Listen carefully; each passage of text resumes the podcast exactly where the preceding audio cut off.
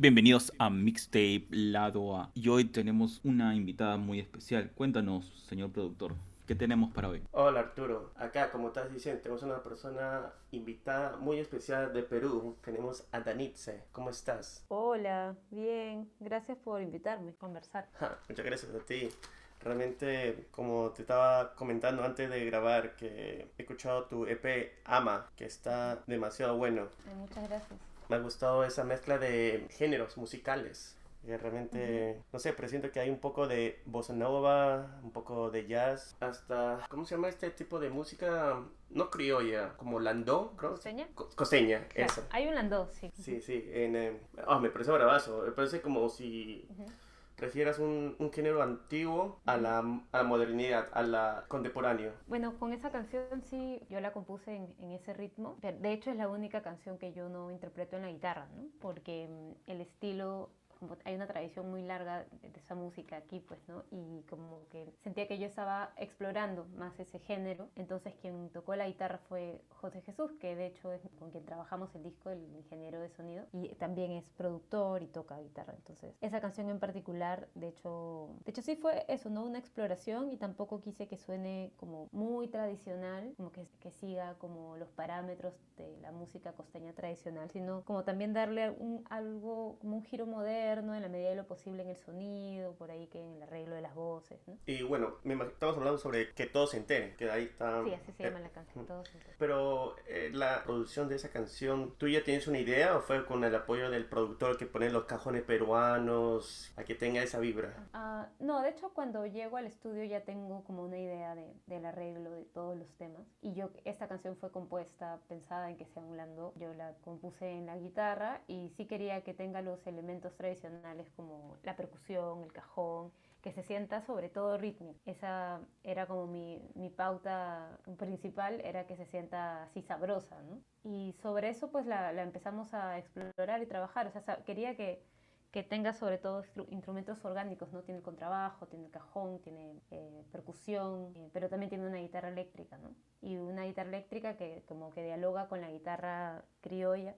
Y bueno, sí, en, en general todos los arreglos de las canciones están en cierta medida ya, ya aterrizados y terminamos de afinarlos en el estudio, ¿no?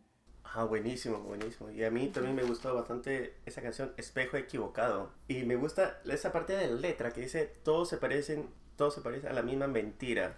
Y al final dice la misma que te dije. Que habla sobre la mentira, ¿a, a qué te refieres? ¿Al, al amor o del sentimiento o de una relación?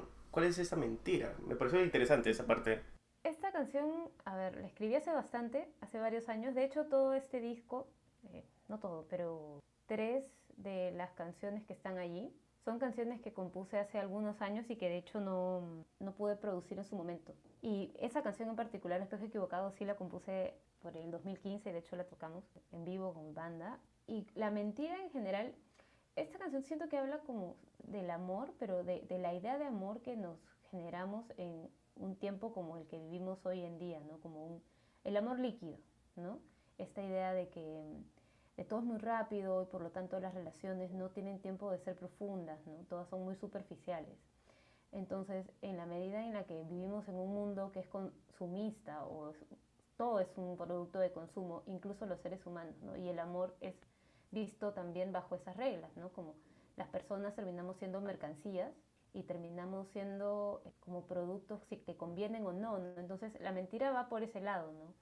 Cuando digo todo se parece una misma mentira, hablo de que como que todo el mundo y toda la sociedad estamos siguiendo esta, es- este discurso o esta, mm, eh, ¿cómo sería? Como una hipnosis, ¿no? Como vivimos hipnotizados bajo esta forma de ver las cosas, de que todo es un producto y todo es consumible, ¿no? Y que las personas valen más o menos de acuerdo a los atributos que, que presentan, ¿no? No, no valen por sí mismos, sino valen por lo que tienen, valen por lo que aparentan.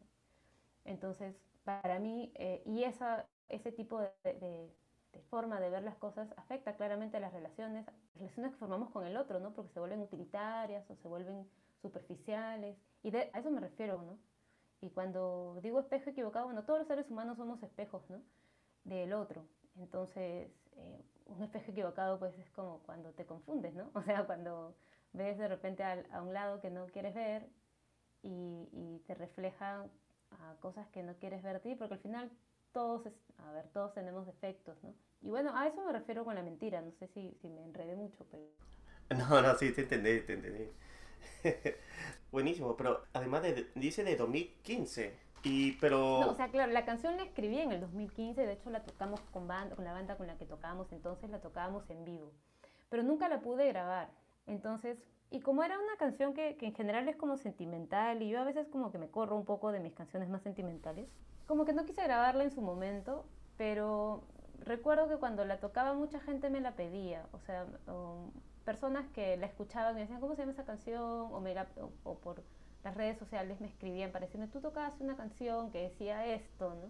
Y como había esto, pues no, tampoco quería, no quería dejarla de lado y por eso la grabé solo con guitarra, la hice cortita también, y quedó como esta suerte de, de, bonus track, pero ni siquiera es bonus track porque está al inicio. Sí, sí. Ah, qué interesante. Entonces, usualmente tus canciones no son como algo personal, por eso no querías producir este, esta canción. Ajá, claro, o no quería entrarle al sentimentalismo. Todas mis canciones son personales en la medida en la que yo experimento en algún, o sea, lo que digo, ¿no? Es mi, mi forma de ver las cosas. Pero esta, como que las canciones que hablan de amor y cuando estás decepcionado del amor o, o, cuando estás enamorado y todo esto que te hace ver como todo como un poco parcial, ¿no? O sea, te, te hace... No sé, siempre me he corrido un poco a eso, pero también creo que justamente este EP y este disco fueron como una reunión de estas canciones que tenían en común eh, la experiencia del amor y, también ha sido como reivindicar estos temas, ¿no? Como decir, ya, pues la gente se siente así, la gente es vulnerable, la gente se enamora, se decepciona, se emociona, se decepciona y así sucede con el mundo y ya, pues está bien, pero por mucho tiempo siento que me corrí de eso, ¿no? Como para, sea, quería hacer más canciones que hablaran más de, desde mi cabeza, de lo que pensaba, de cómo veía el mundo, de cosas más grandes, porque en alguna medida también estaba medio cansada de que en general eh, es el, o sea, el amor es el tema más común, ¿no? O sea, es como todas las canciones hablan de amor. Las canciones más exitosas son de amor, de decepción. Entonces, también, claro, también era una, una ganas de dar la contra, ¿no? Como decir, no voy a hablar del amor, voy a hablar de otras cosas, de la melancolía si quieres, pero, pero este disco es justamente también como eh, enfrentar mis prejuicios, ¿no? Esos prejuicios. Y al final el amor ganó. Sí, como siempre. Buenísimo. Oh, Dios mío, qué clichés estamos hoy, ¿eh? Productor, ¿cómo se eso? Que el amor ganó. qué genial. Y hablando de, de amor y emociones, ¿qué, ¿qué, tal te fue con este mm, show de lanzamiento que tu, tuviste el 15 de julio? ¿Cómo se sintió volver al escenario? Fue bonito, fue muy emocionante. Fue bonito porque, sobre todo porque compartimos nuevamente música con, con colegas, con amigos esa experiencia ya eh, fue, wow. No me había dado cuenta cuán necesario era o cuánto necesitaba ¿no? Eh, compartir música. Y mm, el reencontrarse con el público también fue otra experiencia, porque claro, no nos estamos reencontrando en un contexto en el que todo está bien y ya, somos, y, ya salimos de la pandemia y todo, no, sino seguimos en pandemia y estamos en, o sea, tocamos, nos reencontramos, pero igual con las medidas de seguridad y todo. Yo lo sentí al principio un desafío también, ¿no? Porque el espacio es súper lindo, el espacio, el mejor espacio probablemente para, para volver. La cúpula es un lugar bien chévere, creo que es un espacio que hacía falta en nuestra ciudad, en Lima. Pero claro, teníamos los, los, estos paneles de acrílicos, ¿no? Como que nos separaban del público. Entonces yo, yo en algún momento lo sentí medio frío al principio porque, porque habían estas separaciones, pues, ¿no? Y entonces sentí que, que tuvimos que dar como el doble de, de entrega para que la gente pueda moverse y al final, claro, se pararon y, aplaudieron y hasta se movieron. Entonces fue bravazo porque además estrené canciones de, un disco que ya estoy preparando y que son canciones que tienen un corte más latinoamericano, andino, entonces son canciones que, que te invitan un poco más al movimiento. Y me gustó ver esa reacción en la gente que efectivamente yo quería sentir en algún momento como, ah, quiero, quiero tocar música para que la gente se sienta bien y mueva el cuerpo. Y sucedió, entonces me sentí muy bien, para mí fue una experiencia muy, muy bonita y creo que también para los músicos con quienes toqué. Ah, de hecho, claro, estar ahí con la persona, con el público, eso es gran sensación. ¿Y va a haber otras tocadas o eso fue tu única presentación en vivo para este año? Mm, no, ya, ya no creo que haga otra, no con ese nivel de, de esfuerzo. Los conciertos suelen ser una inversión de energía grande. En mi caso, bueno, como mi género no es un género pues masivo o muy popular, la música que hago, eh, entonces no representa un, un, gran ingreso, ¿no? Y a veces, eh, siendo un poco prácticos, pues a veces no, no, no sale a cuenta, honestamente, ¿no? Para ponerlo así.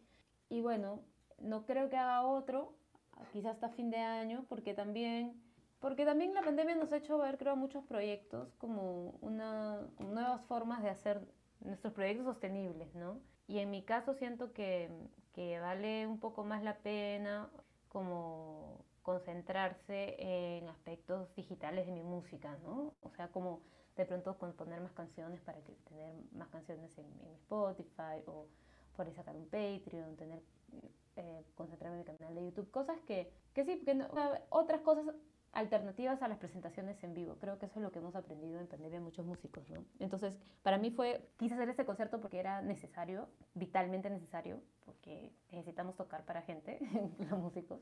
Y claro, en este momento que se abrió la, la posibilidad de hacer conciertos porque está permitido, dije, bueno, si nos encierran de nuevo en los próximos meses, pues aprovecho este momento y lo hago ahorita. Y bueno, y si no sabemos qué va a pasar, pues si va a haber tercera ola, o sea, es la cosa medio incierta, entonces no, no estoy segura sobre un próximo concierto eh, presencial. Bueno, si es que es posible o si te animas para finales de octubre una presencial, ahí sí estaría posible estar en primera fila. Ah, bueno, no, no, no, creo que haya, haya conciertos este año, pero si por ahí me, me invitan a tocar en algún lado, chévere, yo voy. Bacán, bacán. Y estaba mencionando algo de Patreon, que tienes un Patreon que para difundir tus tu canciones o que te ayuden a, a tu proyecto. Uh, estoy estoy este, terminando de, de, así de diseñarlo y esto, ya solo falta como algunas cositas y, y, pronto lo voy a lanzar. Eso sí me parece una buena, una buena opción a los proyectos independientes ¿no? de, de arte. Entonces en las próximas semanas lo lanzaría. Ah, buenísimo, claro. Una, una consulta, Dani. O sea, por, a, a, nosotros, bueno, nos gustó mucho tu música, justo como lo comentaba Alan. Y justo lo que tú has dicho, bueno, el tema de, de tocar tiene una energía, una vibra especial y también, pues, recurre demasiada producción y meterle bastante esfuerzo, ¿no? Para, para hacer esta presentación a, a, de la mejor calidad posible.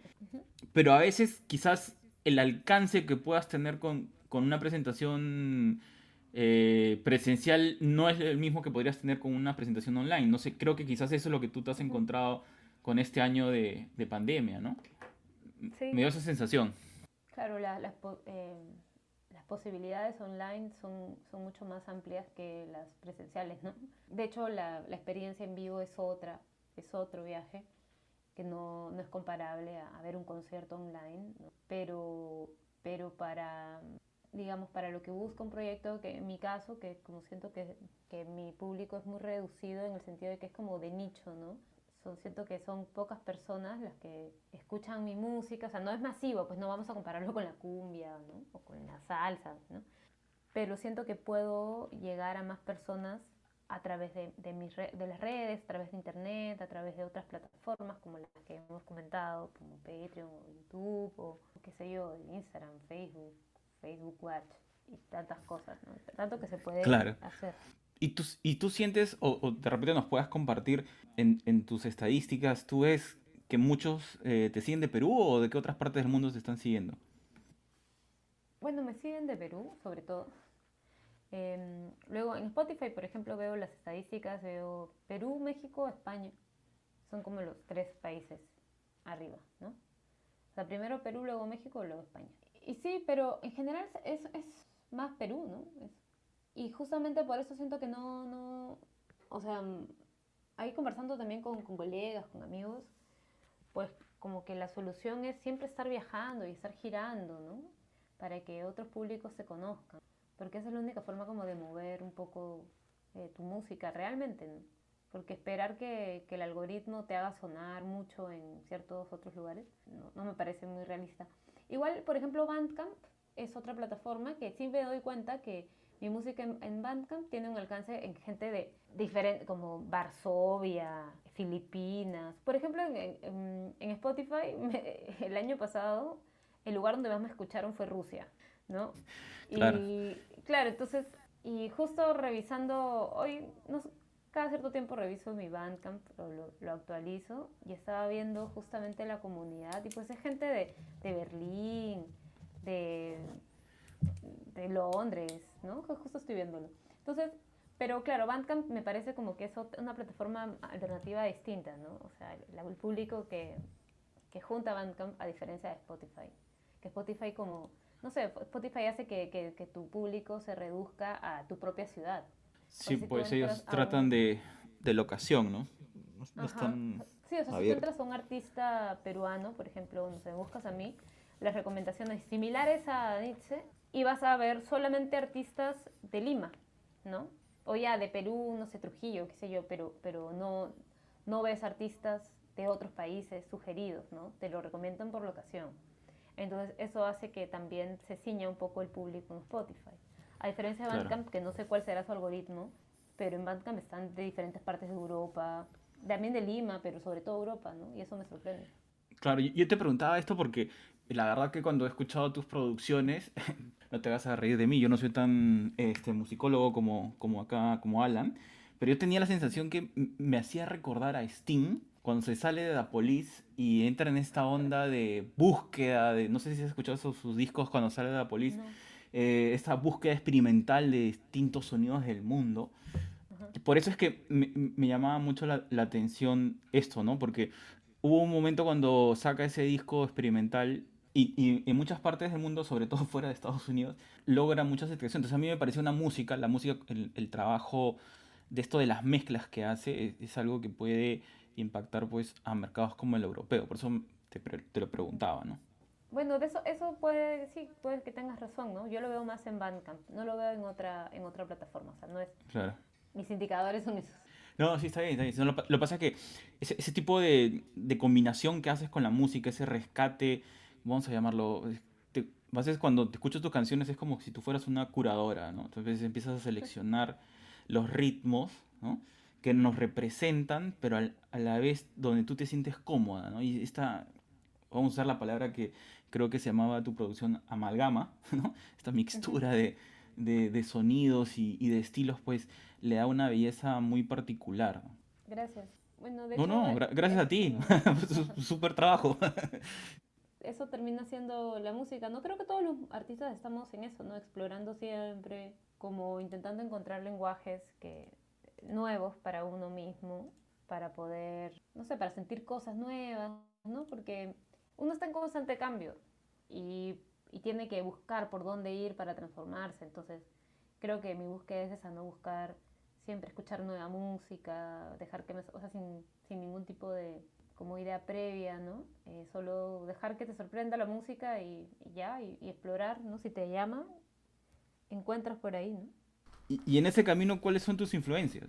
Ah, de, en general, creo que se están cambiando todo el tiempo. uno está siempre constantemente influido de diferentes cosas, ¿no? Yo no, honestamente no guardo mucho registro de qué me influye. A veces cuando simplemente la música nace es como y escucho algo y digo, ah, esto puede que sea, que suene porque es así porque estaba escuchando eso. Pero mm, es como que no. Por ejemplo, mi forma de escuchar música es descubrimiento semanal, este, en, Spotify. Entonces dejo que, que escucho, escucho de todo y, y, algo que me jale el oído, pues continúo por ahí, pongo guardar, ¿no? Y después la vuelvo a escuchar. Pero mm, no podría hablarte de, de decir, ah, estoy pegada con esto músico o con esto. Puede ser varios. este, no sé en qué medida todos ellos me han influenciado. Claro, son etapas, ¿no?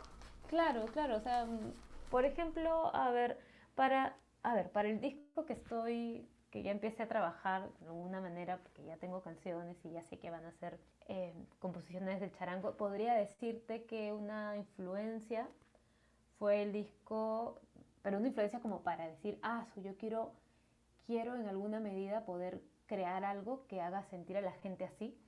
cuando escuché el disco Ronroco de Santolaya, no sé si lo han escuchado. No, para nada, para ser es un sincero. disco, es un disco, Gustavo Santolaya, Oh, Gustavo Santolaya, sí, sí, sí. Ajá, sí. sí. Él tiene un disco que se llama Ronroco. Y bueno, efectivamente él toca el Ronroco. Y es un disco muy, muy luminoso. Yo lo escucho cada vez que, que puedo, cada cierto tiempo regreso a él porque me hace sentir mucha paz. Y, y es solamente eso, instrumentos. Últimamente estoy escuchando música más instrumental. O también estoy escuchando a Fabiano do Nascimento, que es un guitarrista brasilero.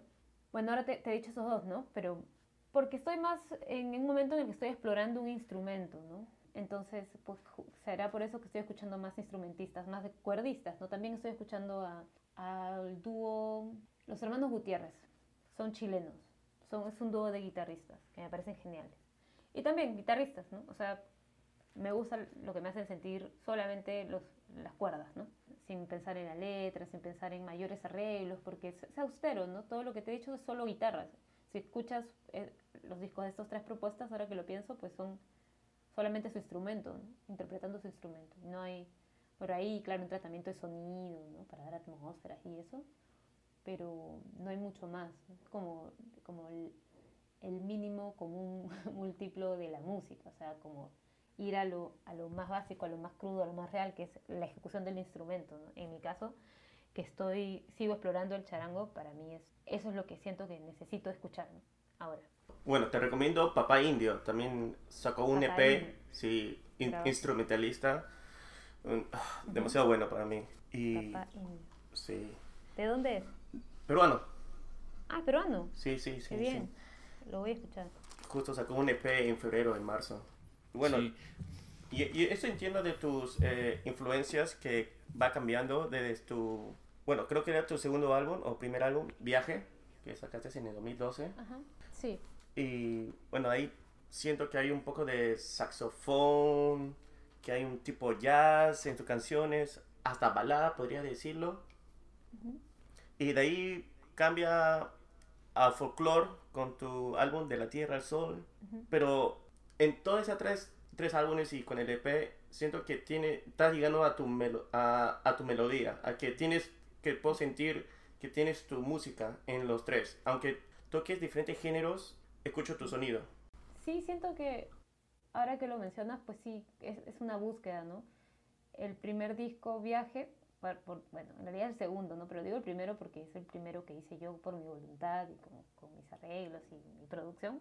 El primero siento que fue una, fue como querer sonar algo que yo, a mí me gustaba, ¿no? Yo escuchaba música gitana o gypsy o, indie y quería escuchar eh, muchos instrumentos y quería vientos porque me gustaban las orquestas eh, balcánicas. Entonces quería que, mi primer disco sea eso porque es la música que me gustaba. ¿no? Era muy, fue muy consciente esa idea de producción del disco. Con De la Tierra al Sol el concepto fue más lo que guió la producción de las canciones y fue finalmente minimalista, ¿no? El arreglo, o sea, no, no fue como tratado como el primer disco que fue como muy, muy instrumentado, sino al contrario, como redujimos la cantidad de, de instrumentos. No estoy segura de decir que De la Tierra al Sol fue fol- es folclore, pero qué chévere que lo sientas porque es, es algo que a mí me gusta, ¿no? Me gusta que la música como la tradición de la música se sienta en las canciones. No estoy tan segura si lo logro.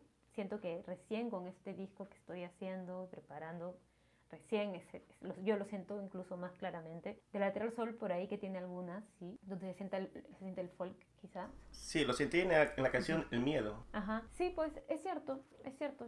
Eh, es bien telúrica, ¿no? Como que se siente de la tierra. Claro, exacto. Ujú, es- y bueno, y en, en este EP, pues como que fue, es una amalgama, pues fue una, una mezcla de canciones antiguas con canciones recientes, de la- en la- compuestas en pandemia, arregladas entre, eh, arregladas con, ya no tan minimalistas, ¿no? Sino haciendo que suenen como deberían sonar, como siento que, como que la, cada canción sentía que pedía su propia instrumentación. Pero sí, al final son búsquedas, pues ¿no? uno no llega a un lugar en el que dice, ya, sueno así y así, para, sonaré para siempre y este es el lugar en el que me quedaré. Lugar, cuando encuentras un lugar cómodo que dices, ah, esto es así, esto me funcionó, por lo tanto lo repito, siento que es un poco peligroso eso para un creador.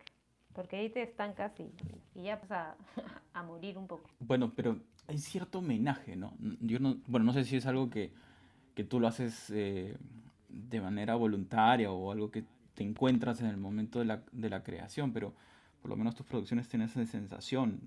No, no sabemos, por eso la pregunta era, o la curiosidad que tenía era si era una influencia o en realidad es un homenaje, porque se siente que en esa búsqueda, y ahora que lo mencionas, que esta nueva producción, pues tú sientes que has llegado a ese punto, ¿qué crees que es lo que se estaba buscando, no? Como que la, la música pueda reconocerse, ¿cómo decirlo?, como orgánica. Y bueno, ahora que lo pienso, claro, ese disco que, que estoy intentando hacer ahora es un disco que yo quisiera hacer completamente, yo completamente, o sea, yo arreglarlo. Siempre he contado con productores. En este en particular, la productora estoy siendo yo. Entonces, creo que también tiene que ver con eso, ¿no? Como sentir qué es lo que con lo que vibro completamente. Finalmente mis arreglos, yo ejecutando los, las, el instrumento, como ya adueñarme un poco por completo de, de la producción y la canción. Creo que y, y, lo que encuentro que, que, quiero es que suene así, como, como chiquito, mínimo, como a veces no, no es lo importante cuán, cuánto, sino la calidad, ¿no? O con la que, o sea, no calidad, sino, bueno, la cualidad con la que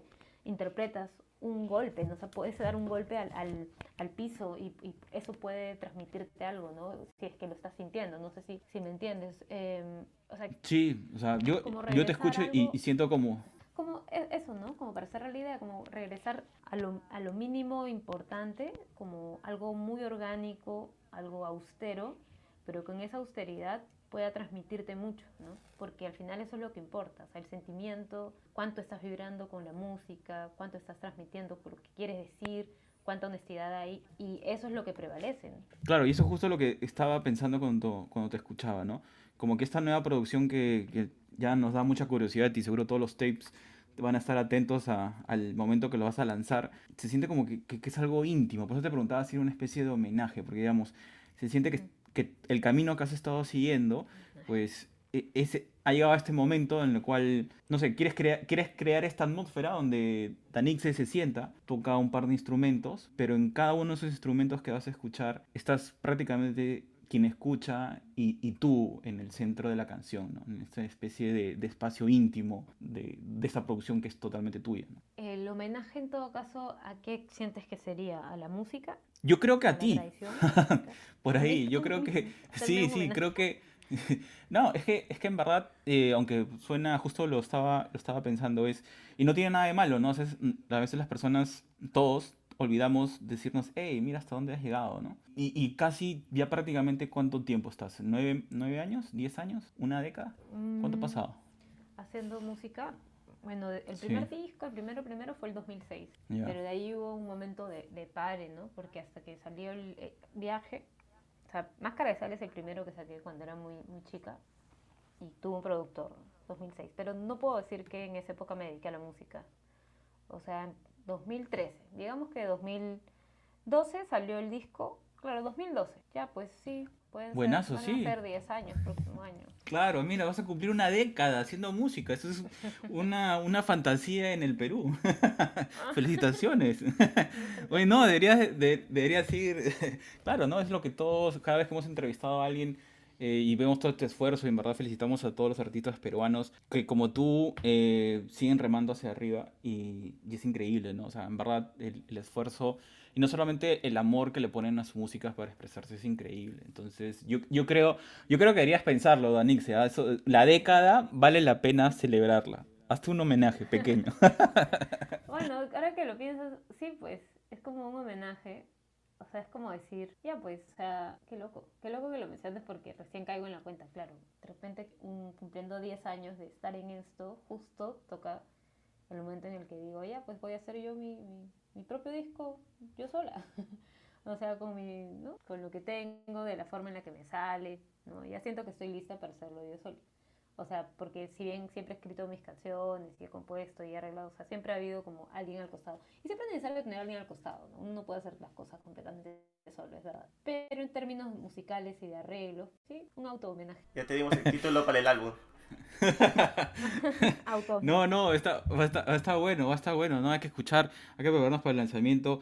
No, y, y te lo digo así, es súper buena onda y, y, y vibra porque se siente cuando lo explicabas. Yo pensaba, oye, pero ¿cuánto tiempo ha pasado, no? Sentía que, que es como que llegas a un momento en tu carrera y dices, voy a hacer esto por mí. voy a hacer los arreglos, voy a hacer la producción. Es lo que acabas de decir, ¿no? O sea, qué bonito. Felicitaciones, Danixe, por esta prácticamente década musical. Gracias. ¿Y hay una fecha para ese álbum? ¿No puede dar un adelanto? ¿O todavía no? No, no, no tengo una fecha aún. De hecho, tengo listas completamente seis canciones de, del- de las diez que deberían ser el álbum. Las otras cuatro están como ahí cocinándose, agarrando forma, terminándose letras. Y estoy esperando a ver qué, cómo resultan ciertas, como ciertas propuestas, proyectos para ver cómo finalmente lo hago, ¿no? Porque tengo que financiarlo también. Entonces eso también es una vaina.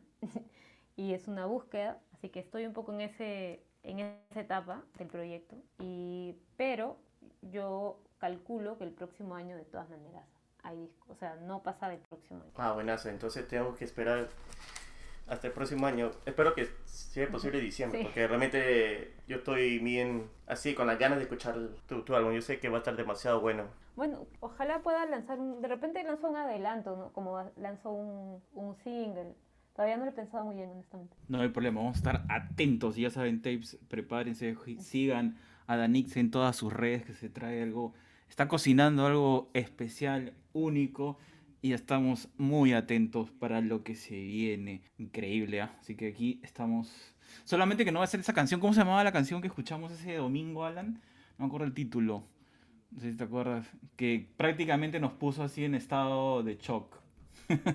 Que todos se enteren. Ah, sí, que todos se enteren. Dios. O sea, yo, que, yo quedé paralizado. Por ahí, si tienes la foto de- del live del Instagram, yo quedé así, ah, ¿qué es esto? Dios mío, qué buena, qué buena canción. Demasiado Sí, buena, ¿no? pero, Sí. pero, pero, pero sentí que le echabas sal a, a las heridas del alma. Te pasaste, ¿sabes? Muy fuerte lo tuyo. Bueno, así salen. Pero para eso está la música, está increíble. Buenísimo, Danice. Muchas gracias por tu tiempo y realmente estoy con unas ganas sí, de escuchar el, el- el álbum, pero mientras tanto, y para todos nuestros oyentes, mientras estamos esperando que llegue el nuevo álbum, tenemos A Viaje, tenemos De la Tierra al Sol, Ama, y también tienes este featuring con otros cantantes, con eh, artistas como Kunimishita, que me gustó demasiado. Ese sí me gustó Ah, bastante. sí, con Mala, con el DJ Mala de, de Londres, es él. Ujú.